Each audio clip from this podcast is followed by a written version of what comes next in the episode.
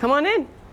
Angie Pannier welcomes University of Nebraska Lincoln Chancellor Ronnie Green into her East Campus lab. So, we mainly focus on gene delivery and tissue engineering. Introduces her graduate students Chancellor Green, this is Albert and Amy. These are two PhD Hi. students Hi, in the lab. and talks about her research. projects, we have about 10 different projects that we run either alone or in collaboration with researchers at UNL, UNMC, and the US Meat Animal Research Center. And Dr. Pannier is a biomedical engineer. Dr. Green's background is animal science and genetics. In the lab, they speak the same language. we want that's there. And CRISPR, you just kind of deliver scissors, Yep. and they go in and do editing of the native genome for you, and you can do it with And they share an insider's view on changes in technology. um, because traditional ways of doing that was very laborious, or it was difficult, or it had a lot of errors. And this Trust me, I know. you want to come back to lab Restriction and try some CRISPR? endonucleases. Yeah, right. Boy, Not do to I do any of that. I'm Mary Jane Bruce, and in this episode of Faculty 101, I turn the hosting duties over to Ronnie Green. In his interview, Dr. Green finds out more about Angie Pannier's career path, her life outside the lab, and her bacon project. Okay, you should switch partners now. to be able to inspire young people. Ace your finals. It's really rewarding. I love the students. Welcome to Faculty 101 Life Hacks and Success Stories from Nebraska Faculty. First up, orientation. Who is Angie Pannier and how did she get here? So, Angie, I know you got a beautiful family. Tell us a little bit about your family. Yes, I, uh, my husband Tyler is a software developer here in town and um, uh, is a graduate of UNL and alumni of computer engineering. Um, and um, our daughter Lily um, will be 12 in May, and she's a dancer, a theater um, person, a singer, all, all types of performing. Um, and our son Emerson is eight, and he is uh, is in taekwondo and really loves video games. I think like all eight-year-olds. So, what makes UN- UNL a great place to be? Well, I mean, honestly, this this is what happened. Um, I grew up. I had no idea really what I was going to be. I was smart, and my parents wanted me to be a doctor. Uh, they hadn't gone to college. Um, I grew up in Fremont, and um, doctors were smart, and I think that was all that they could tell me, right? That you should go be a doctor, and I did not want to be a doctor. Um, I didn't know. I loved math, science, and physics. I loved music. I loved writing. Um, and I loved clothes. it's kind of exactly who I am now, right? Uh, and uh, I was either going to major in oboe performance or engineering. That was what I was going to major in. And I had a high school physics teacher, and she started talking to me about engineering. I'd never heard of this. My dad said, Why do you want to drive a train? I mean, we, we had no context of it. And she started talking to me about it. And um, it was a, I went to an engineering camp at Iowa State, and I kind of liked it. And it was at the time where I just picked a major, and it was bioengineering or biological systems engineering. And I came here for four years and then stayed for my master's. And I just loved this place. And I couldn't believe the opportunities that, that the UNL had given me. Like this was beyond my wildest dreams or anything that had ever happened to me as a as a child. And I had a wonderful childhood. It's just I couldn't imagine this. And so when I had the opportunity to come back and be a faculty member at a place that changed my life and that I felt such loyalty to, I just how could I say no to that? And I remember pinching myself for the first few days that I was a faculty member here at the place that I loved. Um, and I remember after be- the first couple of weeks of being a faculty member, my dad called and he goes, "How does it feel to finally not be learning anymore?" I go, "Oh my gosh, I've learned more as a faculty member than I ever learned as a student."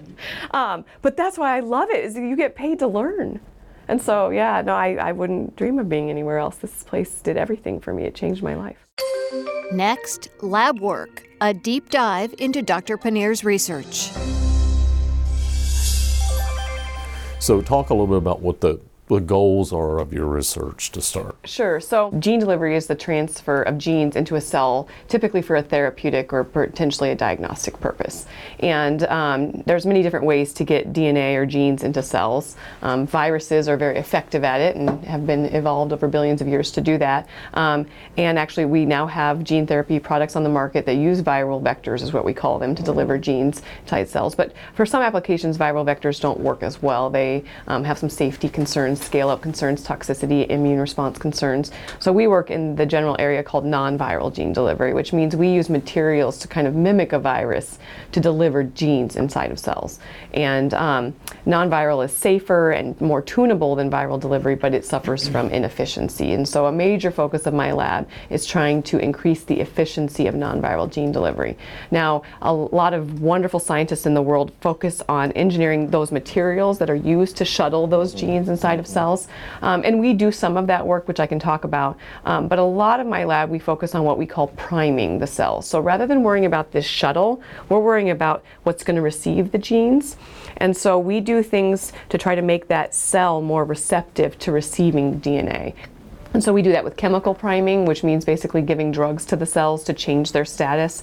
Um, and we really pioneered that in the world, um, as well as physical priming, where, which is we can change the surface that the cells are sitting on if it's in a culture dish. And just for some reason, cells, it matters to them what carpet they're on or, or what flooring they're on. And so um, we can do that as well. And so we, I, I, what I'm proud about our, in our lab is that we also always have one foot in basic science and one foot in application. So we want to understand this on one hand, but then we want to try to apply it. And so some of our applications for this is delivering genes to adult stem cells that are natively found in your body that are used for repair, regeneration, um, genetically modify them in a way to make them uh, a therapy. They're, uh, they they become the therapy. And so um, we've recently started um, looking into Alzheimer's disease, osteoarthritis. Um, and, and then separately, we also, I, I, talk about everyone else engineering the materials. We do that as well. And so we really are focusing on engineering materials for oral DNA delivery. That's sort of a, a, a um, a part of the field that is not as well studied.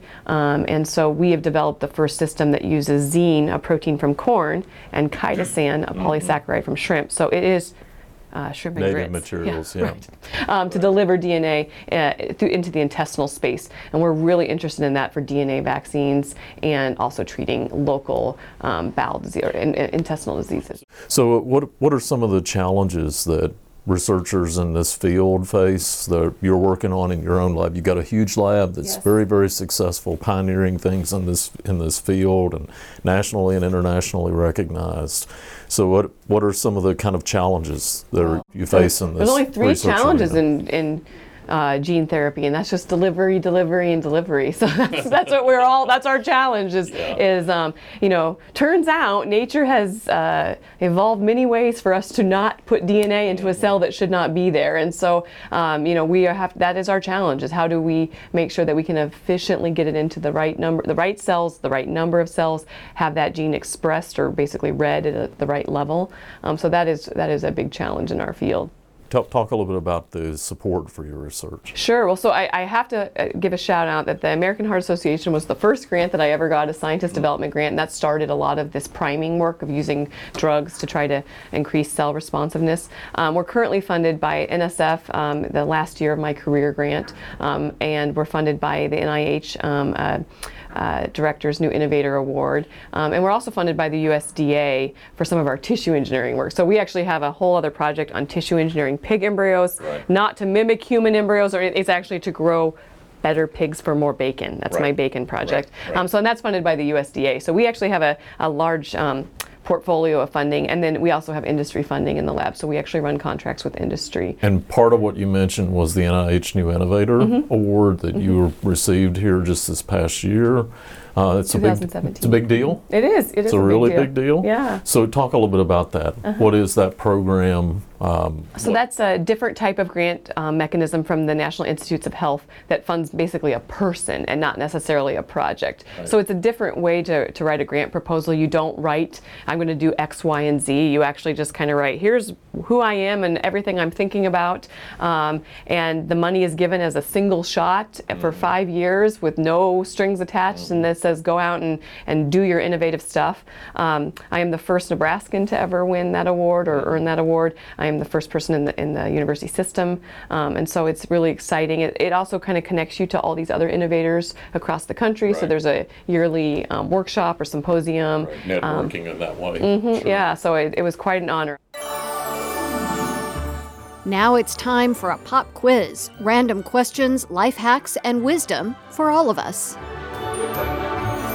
And so how do you moderate you know, the mentoring with graduate students and a large number of graduate students and work that you do, the t- teaching work you do at the university, the, um, and you you're uh, you have a family and life on the. You know, how do you how do you moderate all of that? Oh, well, that's a question I get asked a lot, and I think there is no one perfect answer.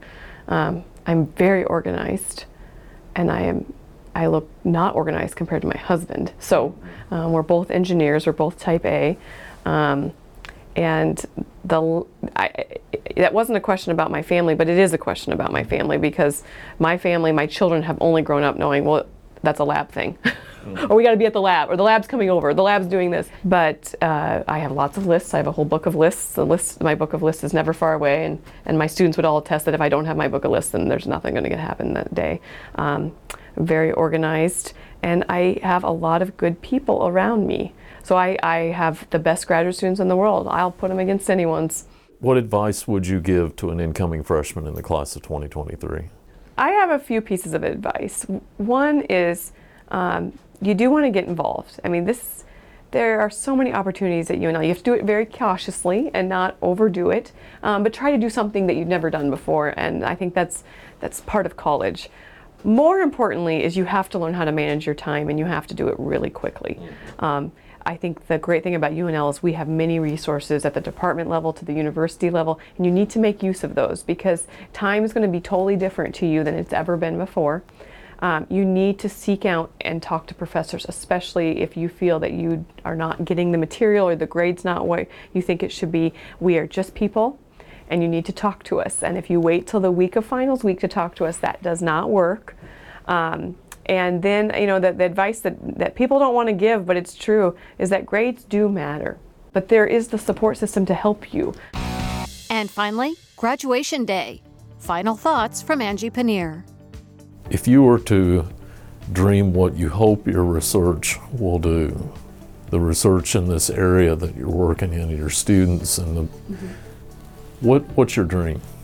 Well, I think all the, the dream of all engineers especially is that we want a product on the market. We want something that is changing people's lives. That you know they don't know that's that all that work went into it, but that it, it somehow affects and changes their lives.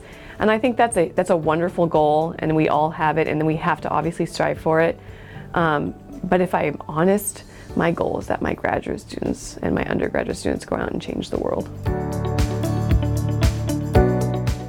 That's it for Faculty 101. Thanks to Chancellor Green and Dr. Pannier for their help. This is the final episode for this season of the podcast, but we'll be back in the fall with more stories of UNL faculty. Faculty 101 is produced by the University of Nebraska Lincoln. Yeah, I don't. I guess I don't know what free time is because I have an eight-year-old and a twelve-year-old that mm. are in a lot of activities. So my free time is I'm an Uber driver for children around town.